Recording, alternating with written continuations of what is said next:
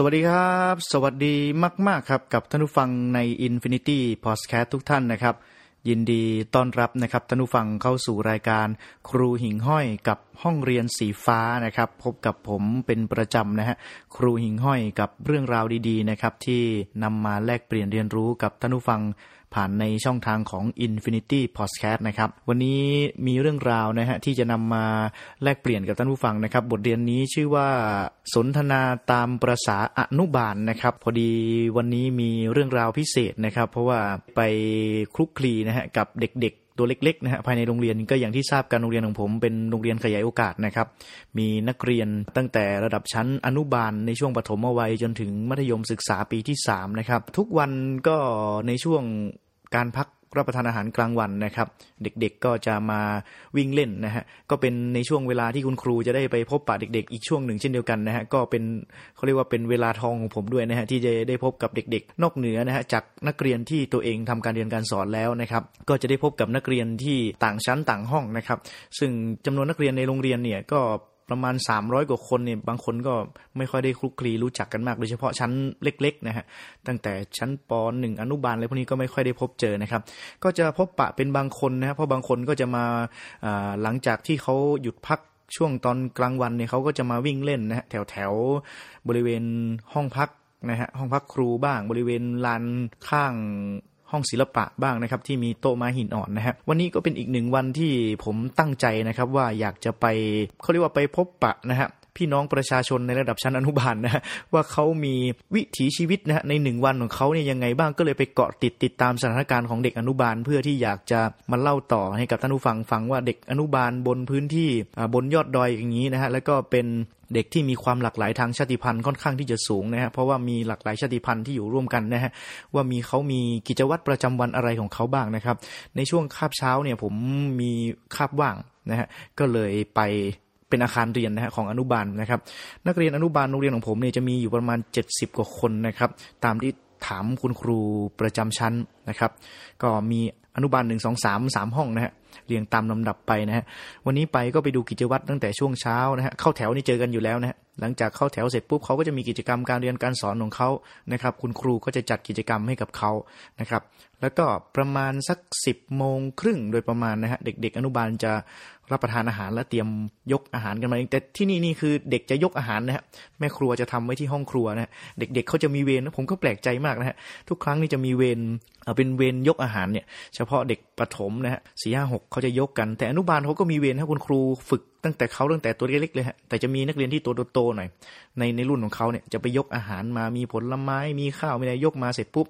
คุณครูก็จะเป็นคนตักให้ ใส่ในถาดหลุมก็มานั่งกินกัน เป็นโต๊ะเป็นโต๊ะนะฮะเรียงตามอนุบาลกันไปท่องคำพิจารณาอาหารกันเสร็จ หลังจากนั้นเสร็จปุ๊บนะฮะผมก็ได้นั่งนั่งดูแบบห่างๆนะฮะก็ไปคุยกับคุณครูที่สอนในระดับอนุบาล เห็นพฤติกรรมของเด็กๆนะฮะก็มีความสนุกสนานก็ตามภาษาเด็กนะฮะอย่างที่เราเข้าใจคือในระดับชั้นอนุบาลนี่สนุกมากนะเป็นผมผมคิดว่าอยากจะกลับมาเรียนอนุบาลนะครับ เพราะว่ามีกิจกรรมที่หลายอย่างที่ค่อนข้างที่จะน่าสนใจ แล้วก็สนุกสนานตามของเขาก็จะมีร้องเพลงเวลาเสียงดังคุณครูก็จะบอกว่าจิ้งจกเกาะข้างฟ้าบอกหนูว่าจุจุจุจุอย่างเงี้ยเด็ก ๆ ก็จะร้องตามกันเป็นเพลงนะครับทำอะไรก็จะเป็นเพลงไปหมดเลยนะครับ ฟังแล้วมันดูสนุกสนานดีนะครับ กินข้าวกินอะไรเสร็จ ปุ๊บนะเด็กๆก็จะเก็บถาดหลุมอะไร เพื่อที่จะไปให้แม่ครัวล้าง ตรงนี้หลังจากเสร็จปุ๊บเนี่ยตอนเก็บโต๊ะเก็บเก้าอี้เนี่ยเด็กๆก็จะเป็นคนเก็บเองนะฮะเด็ก ๆ บางห้องก็จะมีเวรในการถือไม้กวาดมานะฮะบางคนก็ตัวเล็กกว่าไม้กวาดอีกนะเด็ก ๆ ก็ลากไม้กวาดกันมานะครับสิ่งที่น่าสนใจก็คือการสื่อสารระหว่างคุณครูกับเด็กอนุบาลเพราะเด็กอนุบาลเนี่ยถ้ามาอนุบาลเริ่มต้นเลยเนี่ยการสื่อสารของเขาเนี่ยจะพูดภาษาไทยเนี่ย ค่อนข้างที่จะยากมาก เพราะเขาจะใช้ภาษาถิ่นของเขา บางคนก็เป็นชาติพันธุ์ลาหู อาขา บางคนก็เป็นจีน บางบางคนก็พูดไทยไม่ได้เลยนะฮะ มาอยู่อนุบาลเพราะฉะนั้นต้องปรับตัวนะฮะ โดยเฉพาะคุณครูนี่ถือว่าเป็นบุคคลที่มีความสามารถเป็นพิเศษ และมีความเชี่ยวชาญในการเจรจากับเด็กๆนะครับ เพราะว่าเด็กเหล่านี้นอกเหนือจากบางคนนี่สื่อสารไม่ได้ก็ร้องไห้นะมาใหม่ๆนะฮะ แต่ตอนนี้นี่เป็นเทอมสองแล้วก็จะมีความสนุกสนาน พอหลังจากเสร็จทำเวรอะไรเสร็จแล้วปุ๊บเด็ก ๆ อนุบาลจะไปรออยู่ที่บริเวณปากประตูนะครับ ที่ลานหน้าห้องของเขา ผมก็เฝ้ามองเขาว่ารอเลย รอคุณครูให้สัญญาณที่จะปล่อยให้เด็ก ๆ ไปพัก เมื่อคุณครูบอกว่าอ้าวตอนนี้เดี๋ยวให้หนูๆไปพักได้ เขาก็จะวิ่งลงสนามบาสเกตบอลในซึ่งอยู่ด้านหน้าของอาคารอนุบาลนะครับ วิ่งลงไปเล่นกันสนุกสนานเลยนะครับ เหมือนดีใจมากบางคนก็ไม่วิ่งลงไปบางคนก็จะนั่งเล่นบริเวณลานด้านหน้า บางคนก็มุ่งวิ่งตรงไปที่ห้องสหกรณ์นะครับ ถือไอติมกันคนละแท่งถือขนมนะฮะจากสหกรณ์โรงเรียนกลับมา บางคนก็ไปซื้อผลไม้ซื้ออะไรกลับมา มีความสุขกับที่ที่เขาชอบที่สุดก็คือสนามเด็กเล่นนะฮะผมก็จะไปนั่งที่สนามเด็กเล่นกับเขาไปนั่งสักแป๊บหนึ่งทุกครั้งเวลาเจอเด็กอนุบาลเนี่ยเราต้องถามเขานะฮะผมนี่จะถ้าเจอบริเวณรอบนอกนะจะถามเขาตลอดว่าเป็นเป็นยังไงลูกไปไหนมาลูกเขาก็จะถามคำตอบคำเพราะว่าผมไม่ได้สอนเขาไม่ได้คลุกคลีกับเขามาก แต่เวลาเราไปในที่ของเขา หรือว่าเป็นที่ที่ปลอดภัยสำหรับเขานะฮะโดยเฉพาะสนามเด็กเล่นเป็นเหมือนอาณาจักรของเขาฮะเมื่อเข้าไปปุ๊บเนี่ยเขาจะตรงเข้ามาหาเราเลยมาถามนะฮะบางคนก็มาถามบางคนก็รู้รู้จักบางคนก็ไม่รู้จัก บางคนก็มาถามครูเธอชื่ออะไรนะเขาจะเป็นเป็นประมาณนี้ในการสับในการพูดของเขา จะใช้สรรพนามแทนคนอื่นว่าเธอบ้าง ใช้แทนตัวเองว่าเราบ้างอะไรประมาณนี้ครูเธอเธอชื่ออะไร ผมก็พูด แซวเข้าไปหน่อยว่า ถ้าหนูไม่บอกชื่อครูก็ไม่บอกชื่อครูหรอกเนี่ยประมาณเป็นการแลกเปลี่ยนกัน ก็พูดคุยกันนะครับ ตามความสนุกสนานกันไป ก็เลยได้รับฟังนะครับ รับฟังเสียงจากพี่น้องประชาชน เป็นช่วงโมงของอครูหิ่งห้อย พบพี่น้องประชาชนอนุบาลนะครับ ก็ได้พบปะกับเขานะครับเขาก็มาถามว่าคุณครูทำไมต้องใส่เสื้อสีนี้ทำไมคุณครูต้องตัดผมสั้นนะครับ นาฬิกากี่โมงนะฮะวันนี้ครูกินข้าวหรือยัง คุณครูมีแฟนหรือยังโอ้คำถามเยอะมากนะที่เข้ามา เพราะเมื่อมีหนึ่งคนเข้ามาใกล้เราอีกคนนึงก็จะมาละมารวมอยู่ที่ผมเนี่ยตอนนั้นอยู่ประมาณเกือบเกือบสิบคนนะมาล้อมบางคนก็จับหู จับแขน จับขาจับไหล่กอดไปมาไปมาเป็นบรรยากาศที่ค่อนข้างที่อบอุ่นมากนะครับ แต่อากาศนี้เริ่มที่จะร้อนนะเพราะมันอบอ้าวมากเพราะเด็กเยอะมากนะฮะเข้ามาลุมถามนะฮะเราก็สอบถามเข้าไปว่า วันนี้กินข้าวกับอะไรอร่อยไหมเขาก็ จะตอบตามภาษาของเขานะฮะอีกหนึ่งอย่างก็คือ เวลาเราคุยกับเด็กอนุบาลเนี่ยเขาจะคอยถามทุกอย่างนะครับ ยิ่งเราบอกว่าเดี๋ยวครูจะเล่านิทานให้ฟังโอ้โหตั้งใจมากนะครับ เพราะว่าเขาอยู่กับเรื่องราวที่เป็นจินตนาการของเขานะครับมีเด็กชายคนหนึ่งที่ค่อนข้างน่าสนใจนะฮะหลังจากที่ปล่อยรับประทานอาหารเสร็จแล้วปุ๊บนะฮะเขาจะวิ่งไปที่โรงอาหาร ไปซื้อไอติมมาสองแท่งผมก็แปลกใจทำไมซื้อไอติมมาสองแท่งนะครับกินฝั่งซ้ายเสร็จแล้วก็กินฝั่งขวาเดินมาถึงปุ๊บนะฮะ มาเดินมุ่งตรงเข้ามาถามที่ผมเลย ครูมาทำอะไร เขาถามผมนะบอกว่าครูมาเยี่ยมมาเที่ยวเฉยๆลูก ผมก็ถามเขาไปว่าทำไมหนูถึงกินไอติมสองแท่งลูกเขาบอกว่าอร่อยดี ก็เลยต้องกินทีละสองไม่อยากจะเสียเวลากิน ก็คือกินข้างซ้ายเสร็จปุ๊บก็กินข้างขวาอะไรประมาณนี้เขาพูดให้ฟังเป็นเด็กอาขา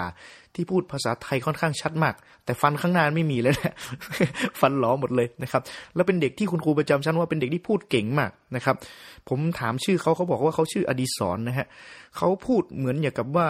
จินตนาการเขาค่อนข้างที่จะกระโดดข้ามในรุ่นชั้นเขาอะฮะในเด็กของเขาในรุ่นของเขาเนี่ยผมถามเขาว่าเสาร์อาทิตย์หนูไปไหนมาบ้างประมาณนี้ใช่ไหมฮะเขาก็บอกว่าเด็กคนอื่นก็จะตอบว่าเสาร์อาทิตย์ก็ไป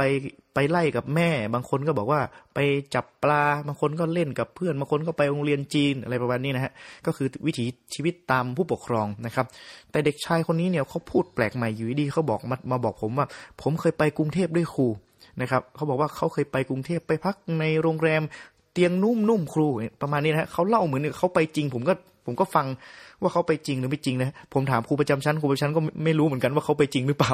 นะฮะอยู่ดีเขาก็มาเล่าเขาบอกว่าเขาไปเที่ยวในโลตัสนะครับ พี่สาวของเขาพาไปในโลตัสไปซื้ออาหารมาทำกันกินนะครับ ที่บ้าน ผมก็เลยงงเอาตกลงเธอนอนบ้านหรือโรงแรมนะเขาบอกว่าโรงแรมนี่มีลักษณะเหมือนบ้านเลยเขาอยากจะมีบ้านแบบนั้น เขาบอกว่าเขาไปซื้อปูอัดซื้อวาซาบินะครับและที่สำคัญที่ตกใจก็คือเขาไปซื้อปูอลาสกานะฮะเขาบอกว่าตัวประมาณ 2,000 กว่าบาทครูผมว่าพูดไปพูดมาเหมือนข้อมูลเขาจะจริงขึ้นเรื่อยๆนะฮะเขาบอกว่าเขาไปกินปูอลาสกานะครับแล้วก็ไปกินกุ้งตัวใหญ่ๆนะฮะเขาบอกว่ากินกุ้งยักษ์นะฮะเอามาทำน้ำจิ้มซีฟู้ดผมก็เลยฟัง เด็กคนนี้ทำไมพูดเก่งจังนะครับเขามีจินตนาการตามเป็นลำดับขั้นตอน ฟังไปฟังมาเหมือนไม่ใช่จินตนาการกลายเป็นเรื่องจริงที่เขาพูดนะฮะซึ่งถามไปถามมาน้าของเขาก็คือเป็นลูกศิษย์เก่าของผมนี่เองจบไปเมื่อประมาณ4ี่หปีก่อนแล้วนะฮะเป็นน้าของเขาที่เขาบอกว่าเป็นคนพาเขาไปกรุงเทพ ผมก็บอเออนะครับค่ายครับขาน่าจะมีความน่าเชื่อถือนะครับ แต่เขาเป็นคนที่พูดเก่งมาก เด็กชายอดิศรนะผมเรียกอดิศรไอติมสองแท่งเพราะว่าเขากินไอติมสองแท่งนะครับ พูดเสร็จเร้อยปุ๊บเขาพยายามจะเล่า ทุกอย่างให้ฟังแล้วก็อยู่ดีก็ผมถามว่าหนูเอาเงินมาโรงเรียนกี่บาทลูกเขาบอกเขาบอกว่าผมเอามา 20 บาทนะครับ โอ้ ผมบอกเอาเงินมาเยอะเลยนะลูกนะ เดี๋ยวผมเอาเงินให้ครู ผมก็บอกไม่เป็นไรลูกไม่เป็นไรครูครูมีเงินอยู่เขาก็ควักในกระเป๋าเข้ามานะฮะ เป็นปึกเลยนะครับ เป็นแบงก์กาโมนะฮะเซเลมูนโงกุลให้ผมประมาณ2,000กว่าบาทผมยังเก็บไว้อยู่ตอนนี้นะเขาบอกว่าอันนี้ให้ครูไปเนี่ยเผื่อครูจะมีอะไรต้องใช้โอ้ประมาณนี้นะครับ ก็เป็นอีกหนึ่งเรื่องราวที่สนุกสนานกับเด็ก ๆ อนุบาลก็คือได้ไปสนทนาตามประษาอนุบาลนะครับ ได้ไปฟังเรื่องราวจากเขาหลาย ๆ อย่างแล้วก็ไปคุกครีนะครับ แล้วก็หลังจากนั้นปุ๊บก็ มีเสียงระฆังกริ่งดังขึ้น เด็ก ๆ ก็จะพากันไปแปลงฟันเพื่อที่จะเตรียมตัวนะครับ อนุบาลนี่ก็จะมีการนอนพักตอนกลางวันนะครับ บางคนก็จะอาจจะทำงานทำอะไรก็ตามแล้วแต่ครูประจำชั้นเขาจัดกิจกรรมให้นะครับ ก็เป็นอีกหนึ่งอย่างนะที่ได้นำมาเล่าผ่านท่านผู้ฟังว่าเด็กๆ ข้างบน โดยเฉพาะเด็กอนุบาลนี่ผมเคารพในจิตใจของคุณครูอนุบาลมาก เพราะว่าเขาค่อนข้างที่จะ มีความอดทนค่อนข้างสูงมาก เพราะว่าบางคนมาเนี่ยคือพูดภาษาไทยไม่ได้เลยนะครับคุณครูบาลต้องมาคอยแปลภาษาคอยคุณครูบาลต้องมีทักษะทางภาษานะฮะในการเจรจากับเด็กขนาดผมอยู่ในช่วงชั้นของมัธยมตอนต้น หรือแม้แต่ระดับชั้นประถมเวลาจะคุยกับเด็กนี่ต้องใช้ล่ามในการแปลบางคนบางคนต้องแปลให้เพื่อนบ้าง เพราะบางครั้งเขาเจรจากับเรา ฟังแล้วมันย้อนทวนคำก็คือเหมือนพูดภาษาอังกฤษนะฮะ จะจะพูดจากข้างหลังไปข้างหน้า อย่างถามว่าเธอเป็นแผลอะไรที่หัวเขาเขาบอกว่าเขาล้มมอเตอร์ไซค์อย่างเงี้ยเขาไม่ได้พูดว่าเขามอเตอร์ไซค์ล้ม